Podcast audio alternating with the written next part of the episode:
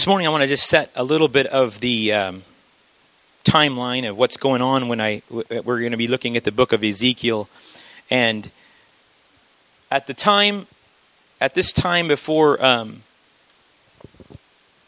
this is I'm going, to, just lead you right up to what's taking place with in Ezekiel's life. I want you to see the, this picture because I want you to see the divided kingdom. After Solomon was king, his his his kingdom was torn apart. There was Judah, and then there was Israel, the, the purple and then the more red. And the two were divided at this point, and this was probably right around 931 BC. Samaria and the ten tribes were of the north, and then and then Jerusalem and the two tribes were on the south. And Sol- Solomon's wickedness had divided the kingdom. The Assyrians had uh, captured the northern kingdom around 722 BC. And then during this time, we noted this called the Babylonian captivity. Israel and Jerusalem was, was captured in around 586 BC and the people were taken to Babylon. And it was in, it's in this place now in Babylon where we get the story of what's taking place with Ezekiel. Ezekiel's name means God is strength. God will strengthen. The last half of his name is in the Greek in the Hebrew is Kazak.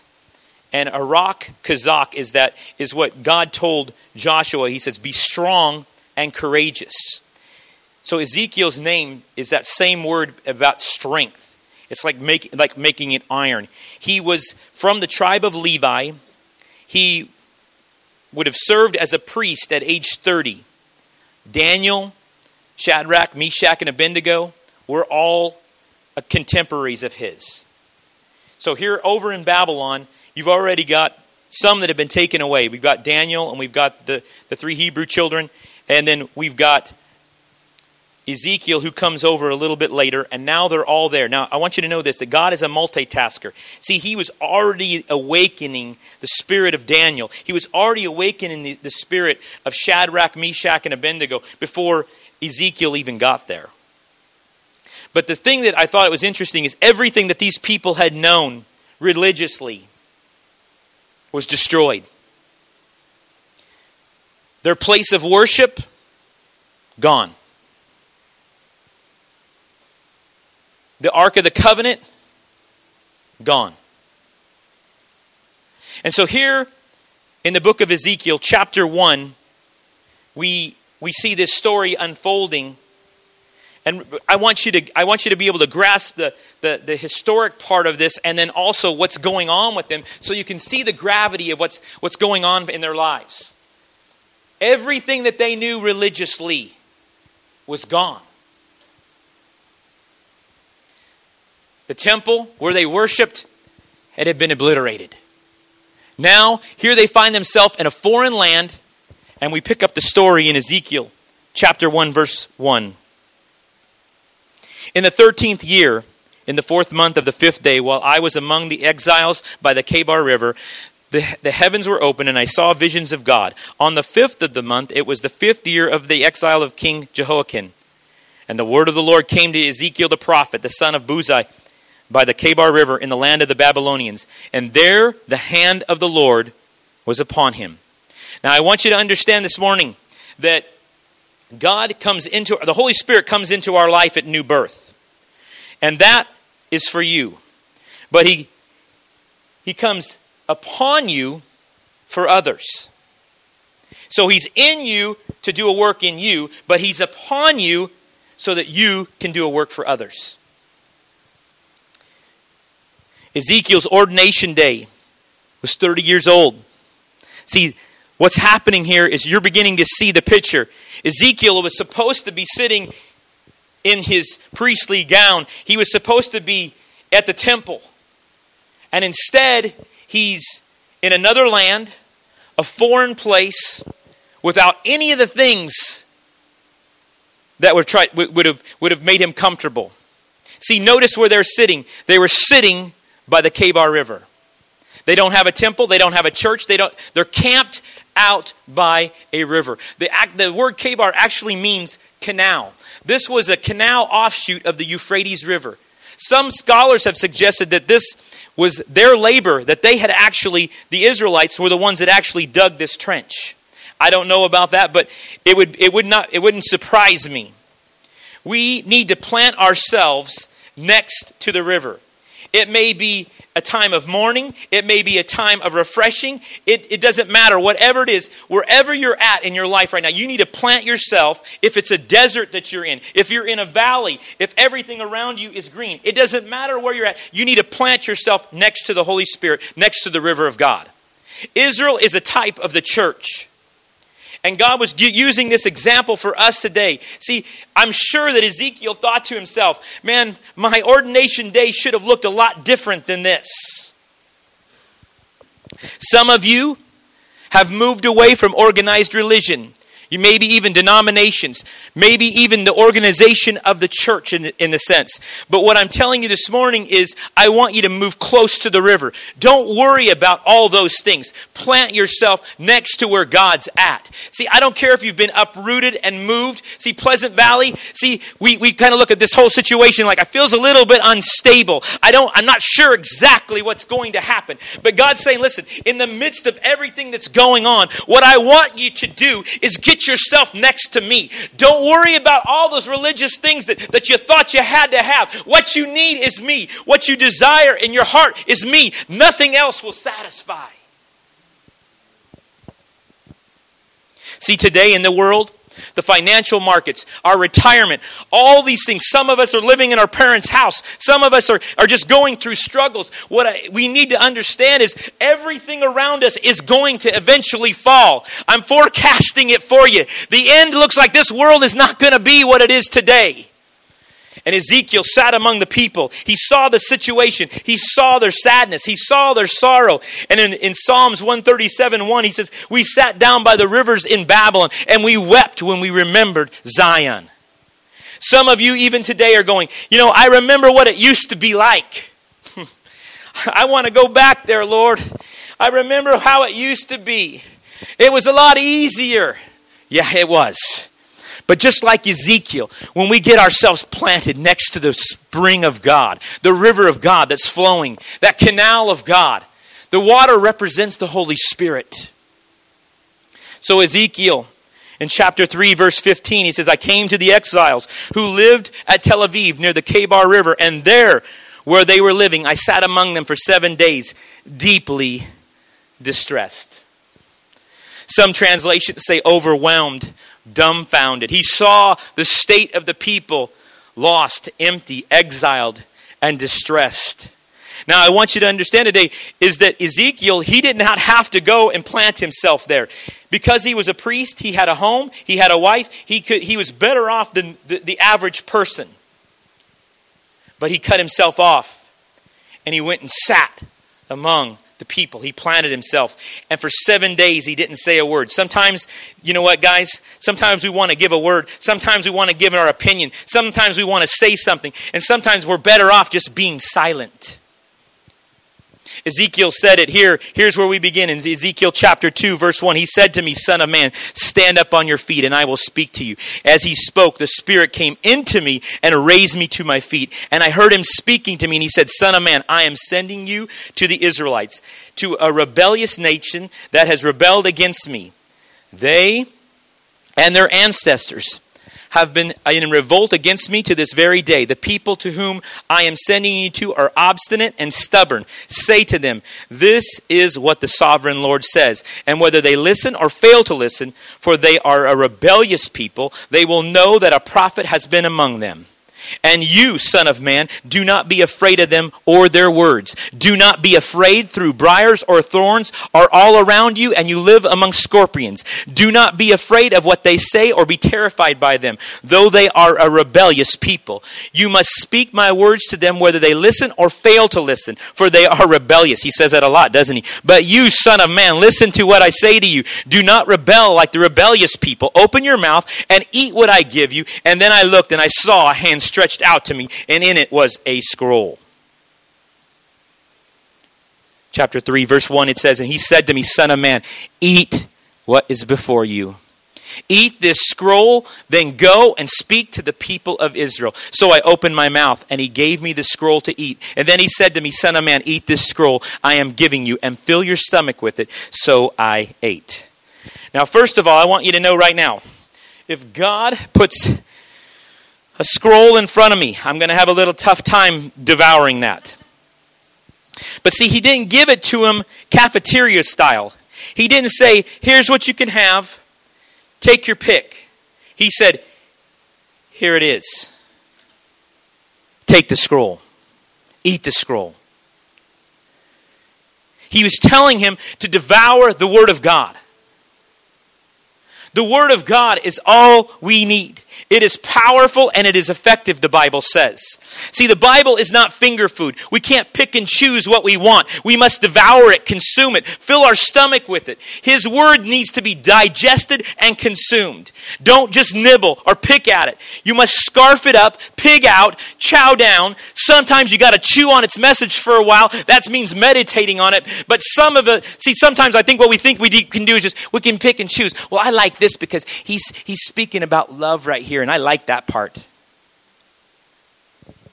See, the question is today is do we delay or do we obey?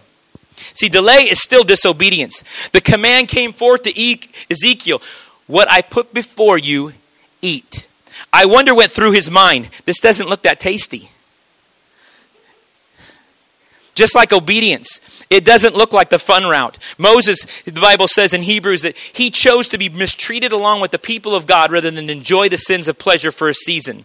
See, he wasn't talking about just a, a, head knowledge of the Word of God. He was talking about it getting inside our heart. He wasn't talking about an intellectual. And I'm going to tell you right now, there are a ton of intellectual Bible studies that go on all over the place, but have never felt and touched the heart of God. See, 1 Timothy 4.15 says, meditate on these things. Give yourself entirely to them, that your progress may be evident to all. See, when you devour the Word of God, something happens on the outside after it's already taken root on the inside. Colossians 3:16 says let the word of God Christ richly dwell. There is a, is, the Greek is in a present imperative. It is making this this continual command for us to to let the word of God continually richly dwell in you within you with all wisdom and teaching and admonishing with one another in psalms and hymns and spiritual songs. So, see, the Word of God cannot be this picking and choosing, it is a devouring and ingesting. What was written on this scroll, scroll, what did it look like? This is another thing that could surprise me. Then I looked and I saw a hand stretch out to me, and it was a scroll which would unroll before me. And on both sides of it were written words of lament, mourning, and woe. Now, God, if you're going to make me eat it, at least make me eat some good stuff. At least let me have some joy and peace and patience. Don't make me eat all this words of lament. There were bad things on this scroll. And not only, normally it would only been written on one side. In this case, it was written on both sides. So God says, I want you to get all of it. Oh, but Lord, I like to pick and choose. I want words of life. I want words of encouragement. I want words of prosperity. I want words like, you're the head and not the tail. You're a conqueror. You can do all things to Christ that strengthens me. I don't want funeral songs. I don't want words of lament.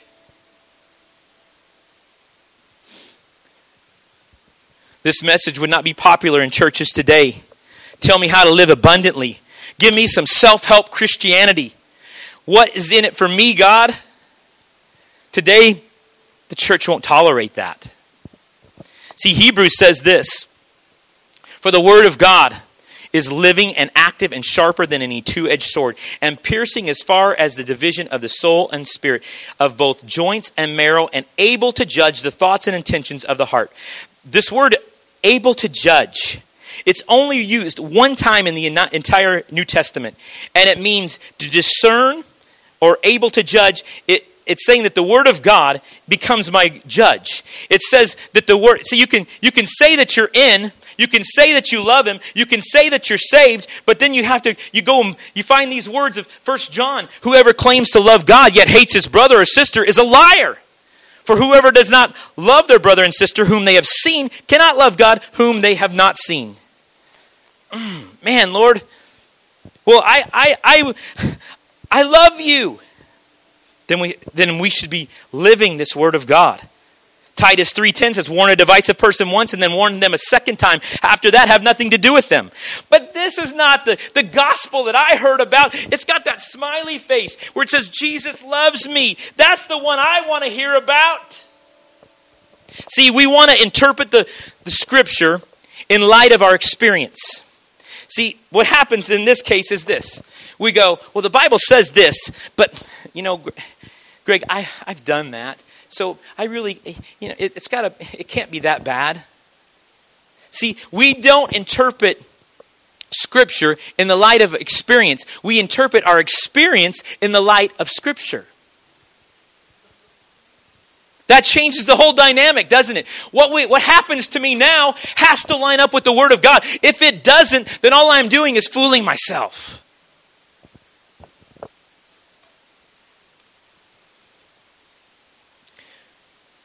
By picking and choosing, we limit the power of the Word of God. It has life. But if we put ourselves over the Word of God, what we actually do is we put ourselves on the throne and then we diminish the power of the word of God. Matthew 6:14 says this. How do you receive forgiveness? For if you forgive other people when they sin against you, your heavenly Father will forgive you. He gives us the criteria. He even goes on to say in the next verse, he says, If you don't forgive them, guess what? I can't forgive you. Greg, it sounds like you're judging me. See, I, the problem is, is I don't have to judge you. The Word of God does that for me. Because he, Jesus even said this in John 12, 48. He says, He who rejects me and does not receive my words or sayings has one who judges him. The word I spoke is what will judge him on the last day. Have you ever heard that? That this, this is what you're going to be judged by? This, when we stand before God, this is what's this is how we're going to be judged by the Word of God. The Bible says that the Word of God is alive and active. So if I say I'm in, but I'm not following after what He's telling me to do, then am I truly in or am I just saying it? I want you to think about this in 1 Corinthians chapter 5. You don't have to turn there, but there's a story there where the church was actually uh, embracing this man in sexual immorality. And the church was carrying on these love feasts the Corinthian church was, because all in the name of brotherly love. We want to be loving. And in the midst of it, Paul comes and rebukes them. He says, Listen. And you know what? He doesn't rebuke the guy in sin. You know who he rebukes? The church. He says, I'm, I'm rebuking you because you've allowed this to go on in your midst.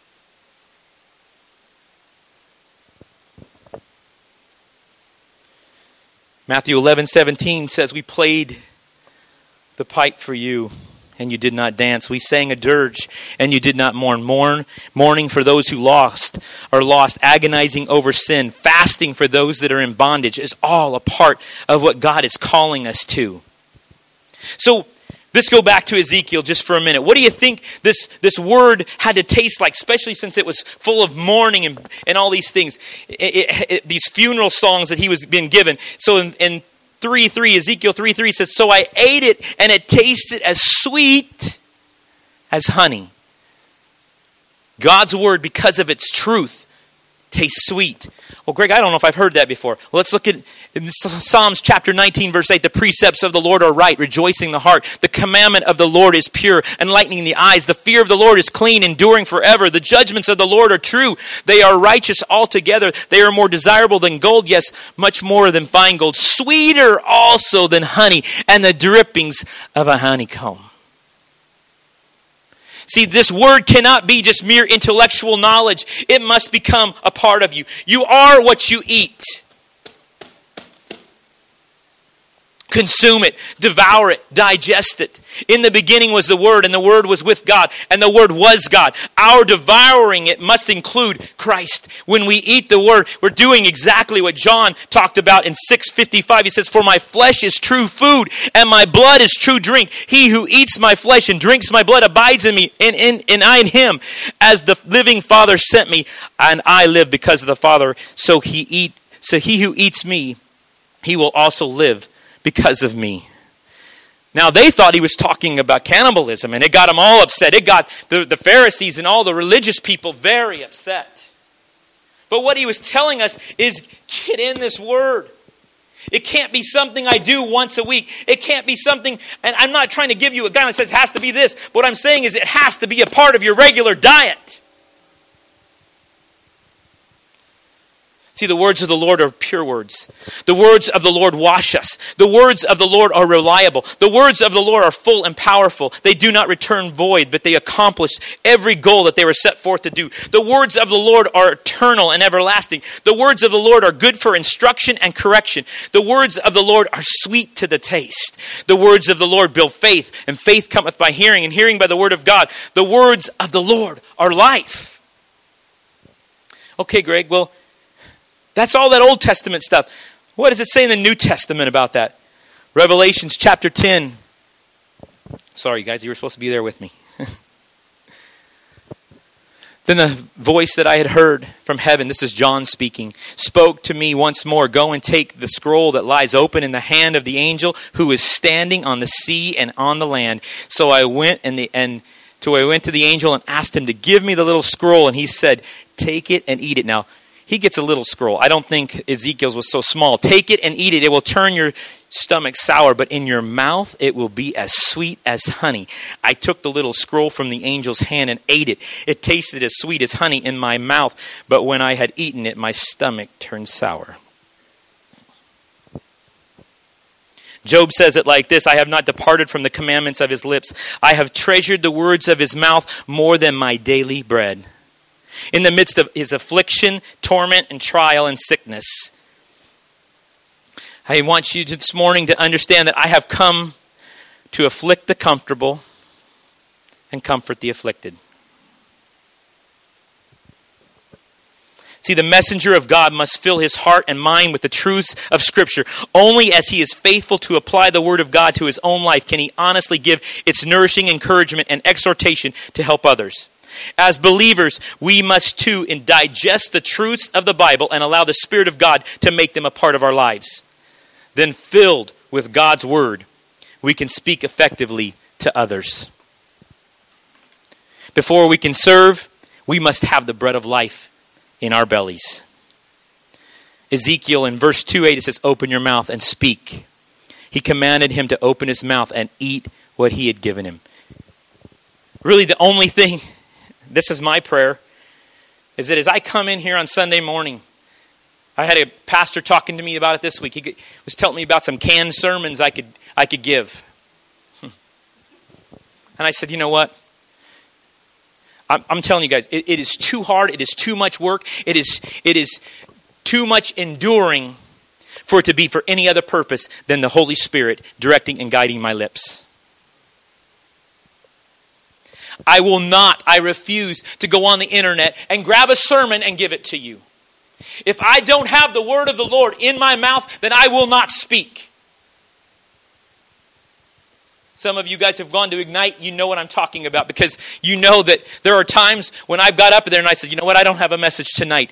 We're going to worship I am not going to just give you a message that just something out of the Bible that feels and, and sounds good. It has to be the word of the Lord for right now, for this moment, for what we're going through, what God has for us.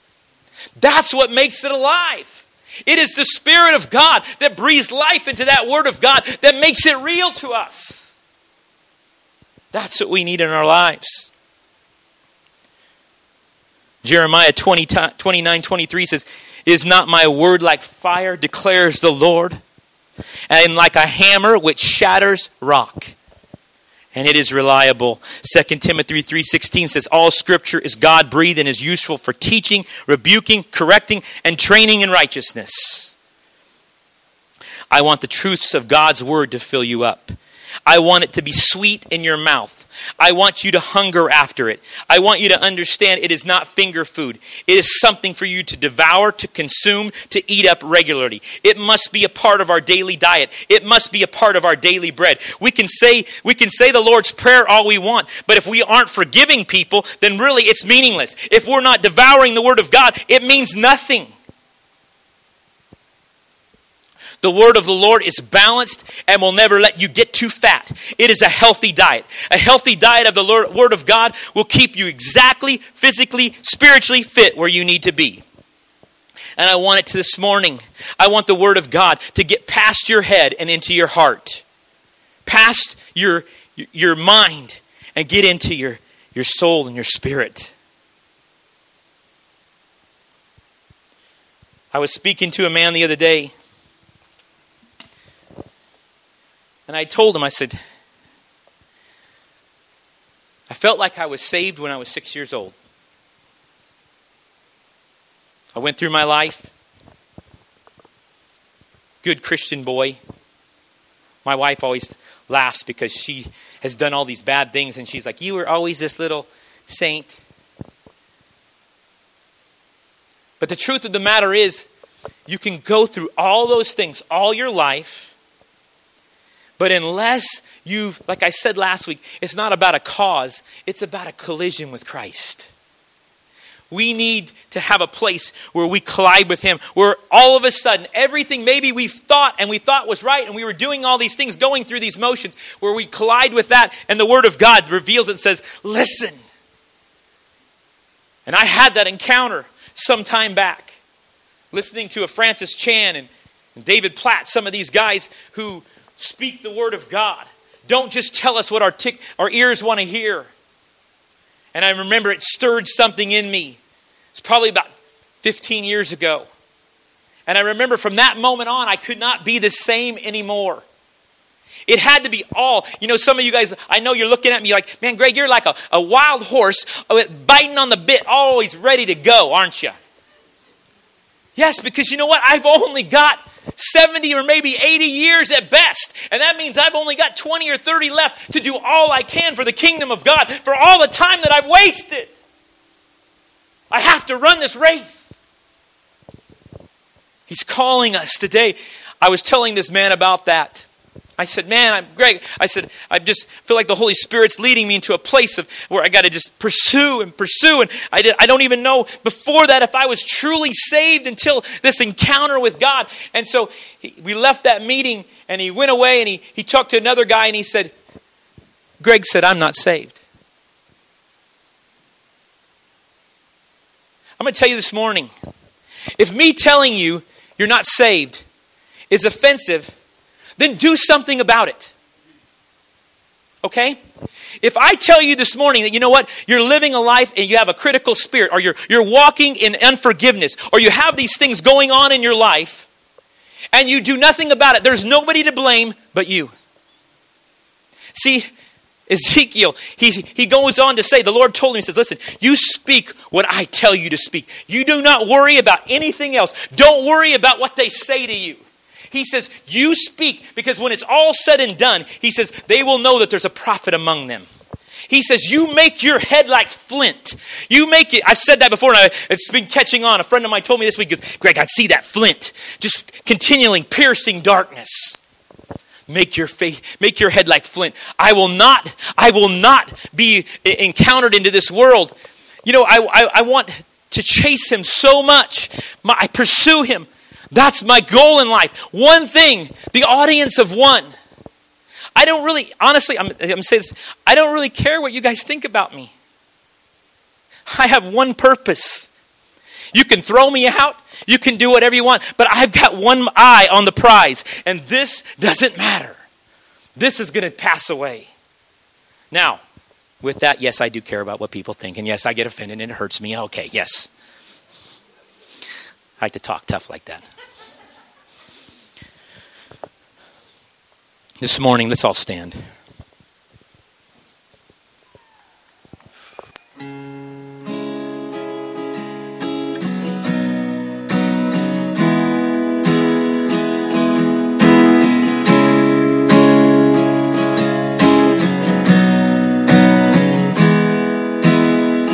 Let now your church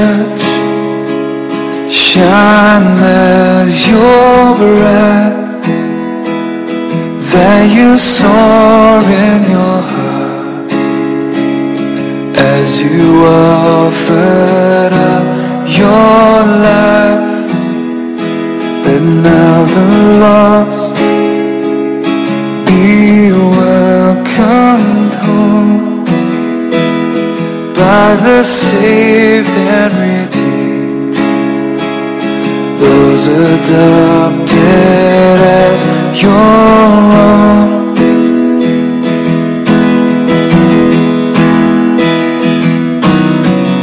Let now our hearts burn with a flame of fire consuming love for your Son's holy name.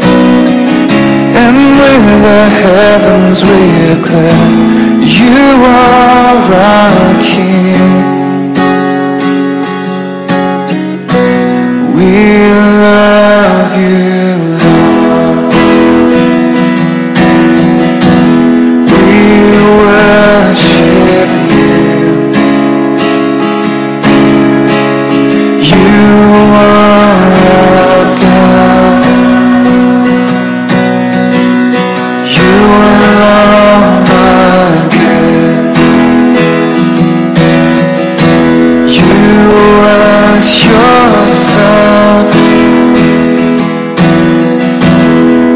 Carry this the heavy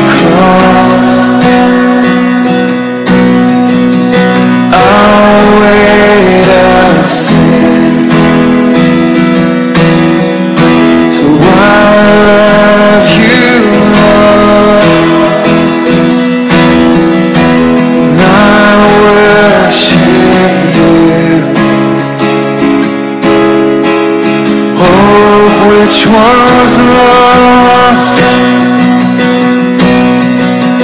Now sins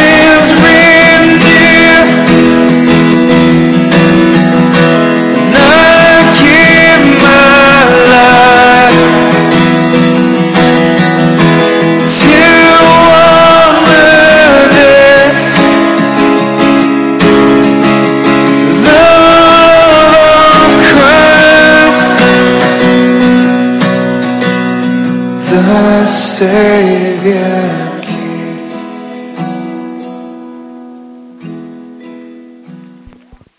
Heavenly Father, this morning, I pray, God, as we leave this house, Lord, that your word that endures forever, God, would pierce our hearts, past our head, past our intellect, past our minds, God, and get into the, the depths of our soul.